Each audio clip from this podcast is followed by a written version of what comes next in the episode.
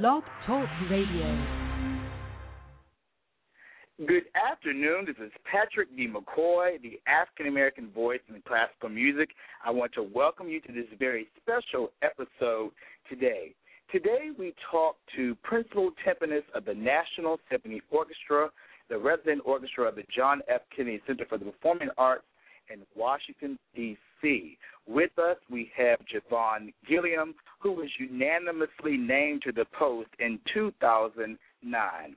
A native of Gary, Indiana, Gilliam is an alumnus of Butler University. He will speak to the African American Voice in Classical Music about his career as an instrumentalist in one of the nation's premier orchestras. Good afternoon, Jauvon. Good afternoon. Thank you so much for having me on, Patrick. I really appreciate it.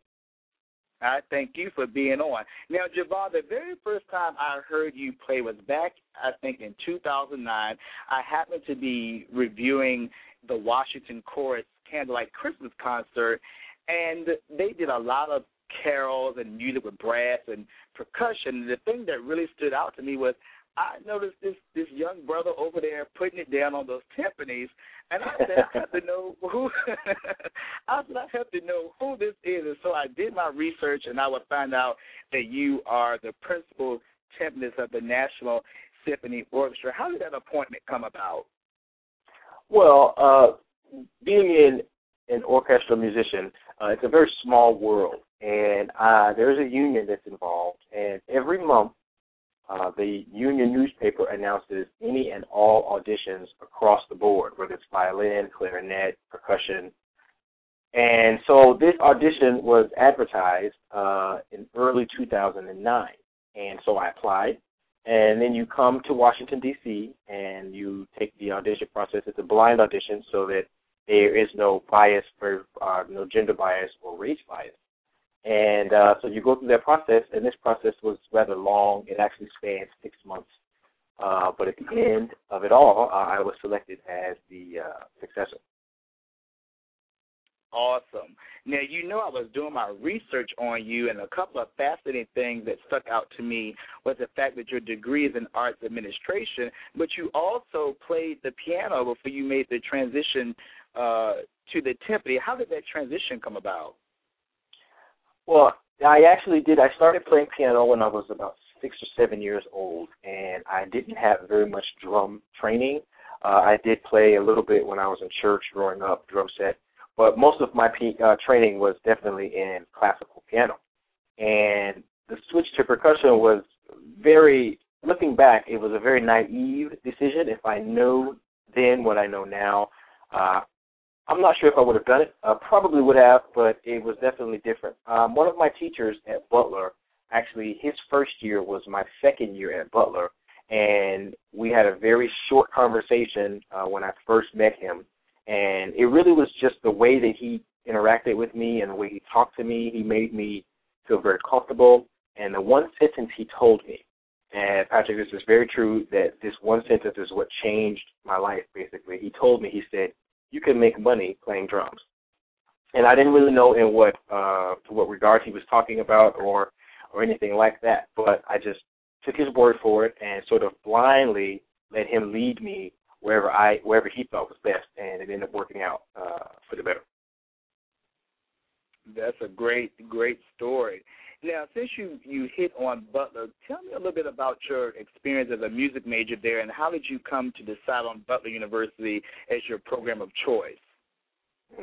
Well, Butler is a small school, liberal arts school in Indianapolis, Indiana, and being from Gary, it was close enough to home and also far away, uh, both at the same time. It's two hours away from Gary, and uh, the fact that they uh, were catering to what I needed, which was a strong piano program. I actually received a full scholarship for piano. So coming from a low income family, uh, scholarship money definitely played a large part in uh, into my choice. I did get uh, large scholarships to some other even more prominent schools, but uh, Butler offered me the uh, the full ride, and so that was really the reason why I ended up going uh, to Butler University. But I could not have chosen a better school for me uh, the atmosphere, the vibe, the people. It was all at the end, it was all a perfect choice for me, and I, I was just back there last week, and even even now, it really feels like I'm coming home. Now you talked about your family. Do you have any musicians in your family that kind of sowed seeds of of this talent into you?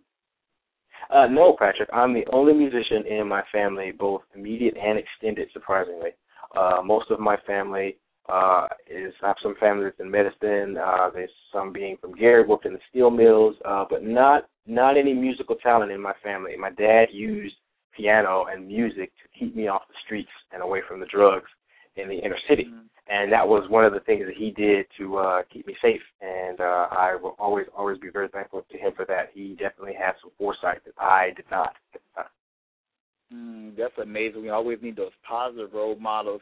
Now, you briefly talked about the church, and I kind of want to go back to that um, in a second. But talk to me about your early introduction to classical music. What were, what were some of your experiences, perhaps hearing or performing classical music, aside from your piano study? Right. Well, it's very interesting, Patrick, because my first introduction to classical music, I remember like it was yesterday. Uh, my dad bought me these CDs, this pack of CDs, like a 20 pack of random classical favorites and he bought it at like the local Kmart. I remember when he bought it, and it was like eight ninety nine for like twenty CDs. So uh, he brought them home, and I listened to them when I was going to bed. I'd fall asleep to listen to this stuff, and that was sort of my introduction to this. I never really knew what I was listening to or necessarily where it came from. But I just remember, you know, it put me to sleep, and it kind of sort of became a sort of an everyday or an every evening type of thing. And that was my introduction to classical music, uh, aside from piano. Uh, that was uh, really more my introduction to orchestral music because all of this stuff was, you know, Mozart and Bach and Tchaikovsky and all the stuff that I do now. That was really the introduction, but I did not know then where it would lead to today.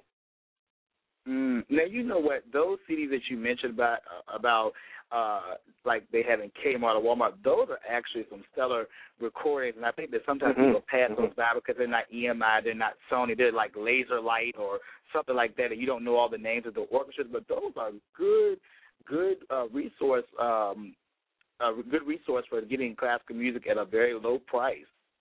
It is, and what it also does is it also uh, get you to know some things and uh, other pieces that you might not know otherwise if you stuck with some of the big labels, the Deutsche Grammophon or the Decca labels, because they usually put out some of the most of the blockbuster hits, Beethoven Five, Tchaik Four.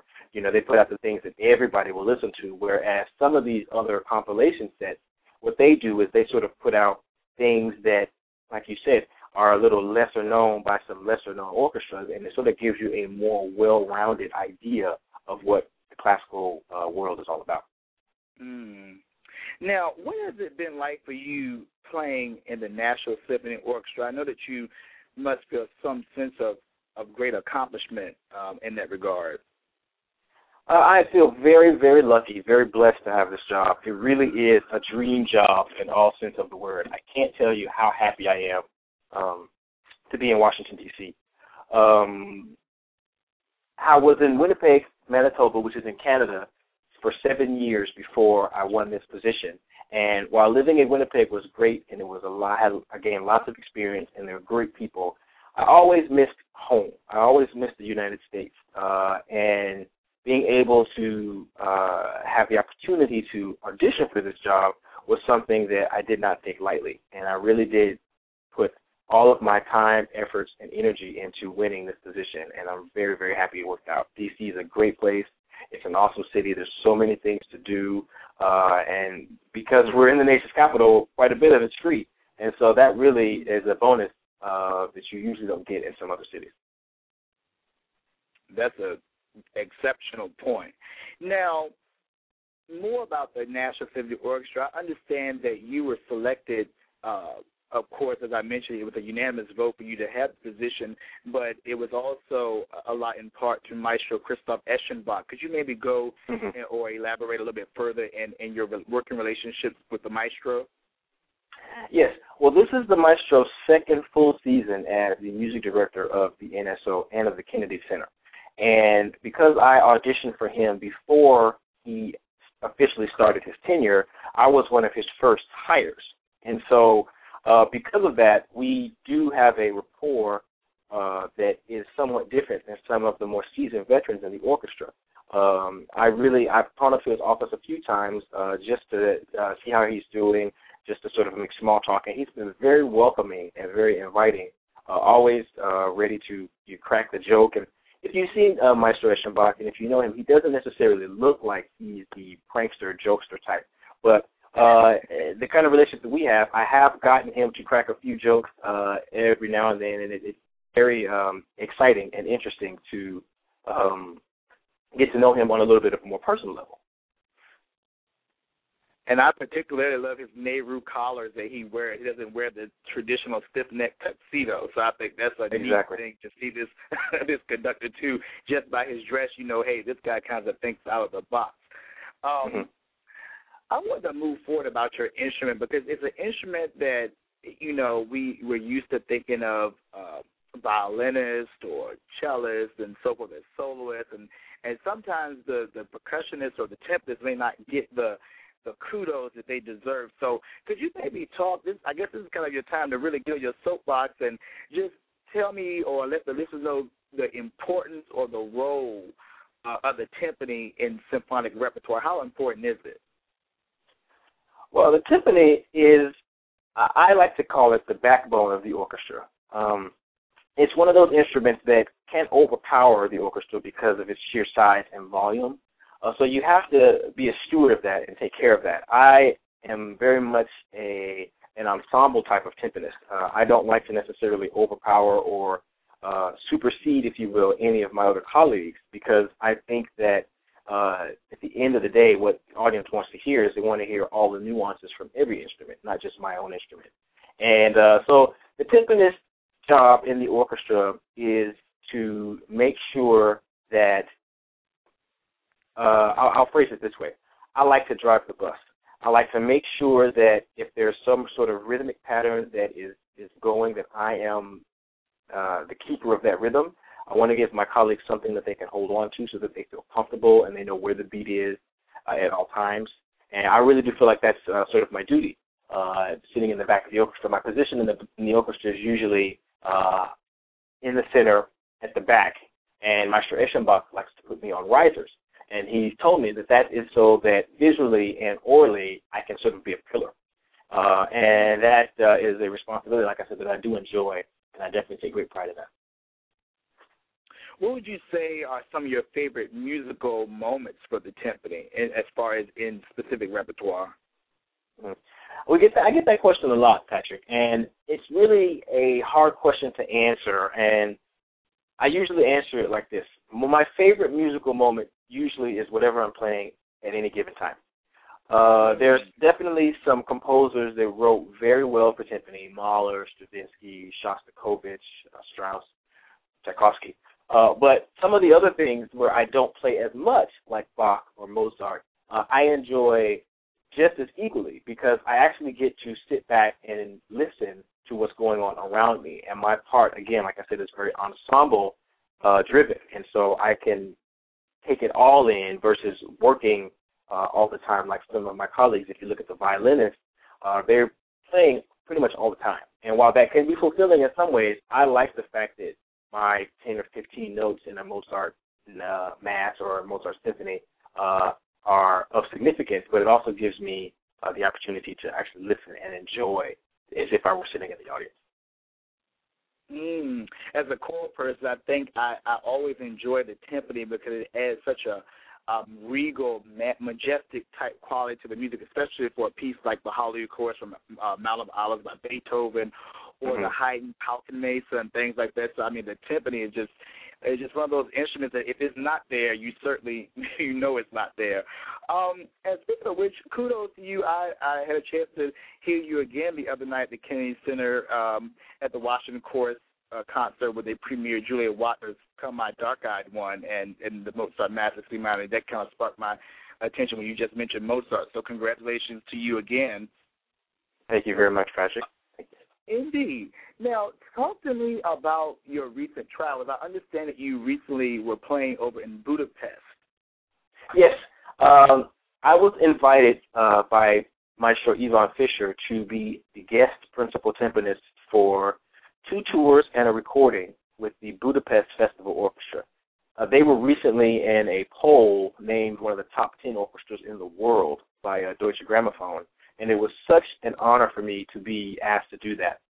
Um, so I spent uh, total about three weeks in Budapest, and I think we went to maybe six or seven other countries around, uh, in and around Hungary, Italy, Spain. We uh, did play the proms this past summer in London, uh, and a few other countries. And it was really a lot of fun because playing with the NSO is is a great uh, great um, honor. But European orchestras are so different in that their approach to the music is very it's not American, if you will. Uh, it's more um, refined, if you will, whereas the American approach comes from a much more uh, aggressive uh, uh, viewpoint. And I really found that quite refreshing because I obviously have never been, I've never performed with a European orchestra, and to spend an extended amount of time with one, I really got to see the inner workings of how they do things, and it is quite different. Uh, but it was definitely an experience, and I am looking forward to going back uh, in the next little bit. I have been invited to go back, and I'm really looking forward to that as well.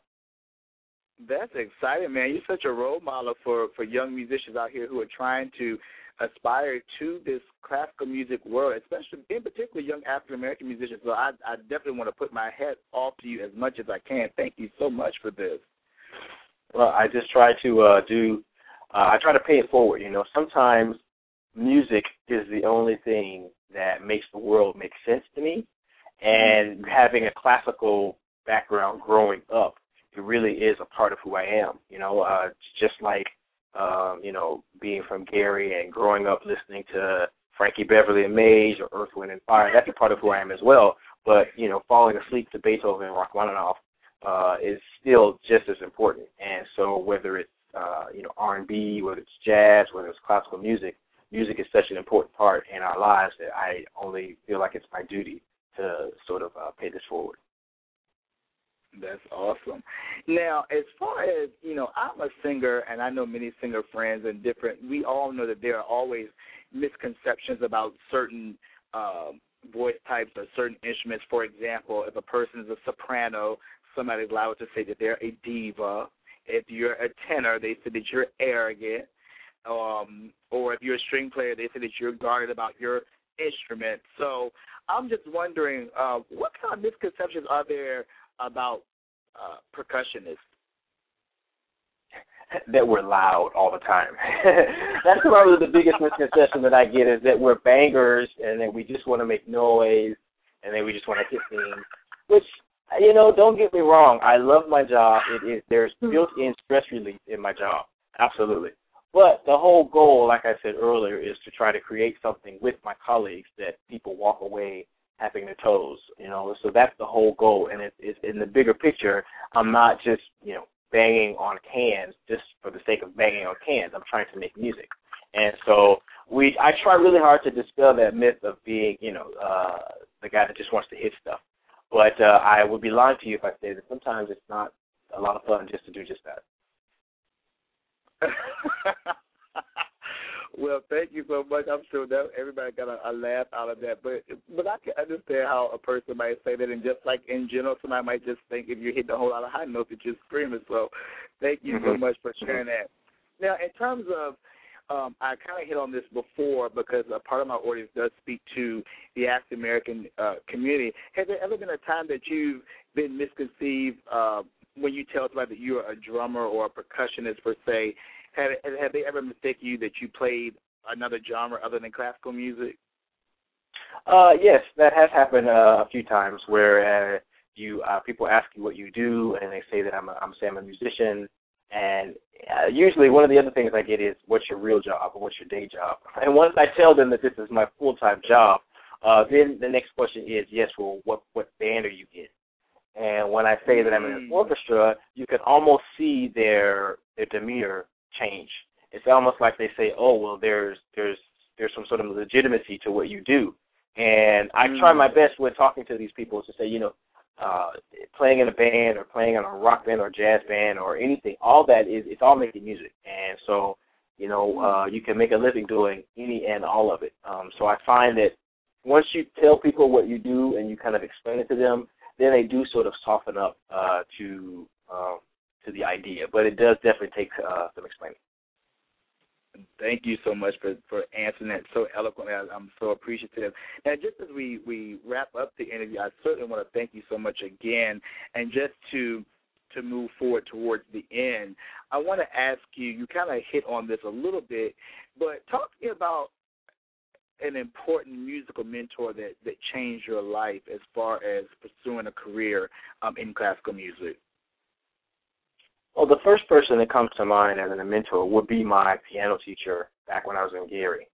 Uh, Miss Blumenthal was a very old uh, and elderly lady who I had to drive to her house from school. I would leave every Tuesday, last period in high school, and I'd head to her house, which is near the beach, uh, to take private lessons.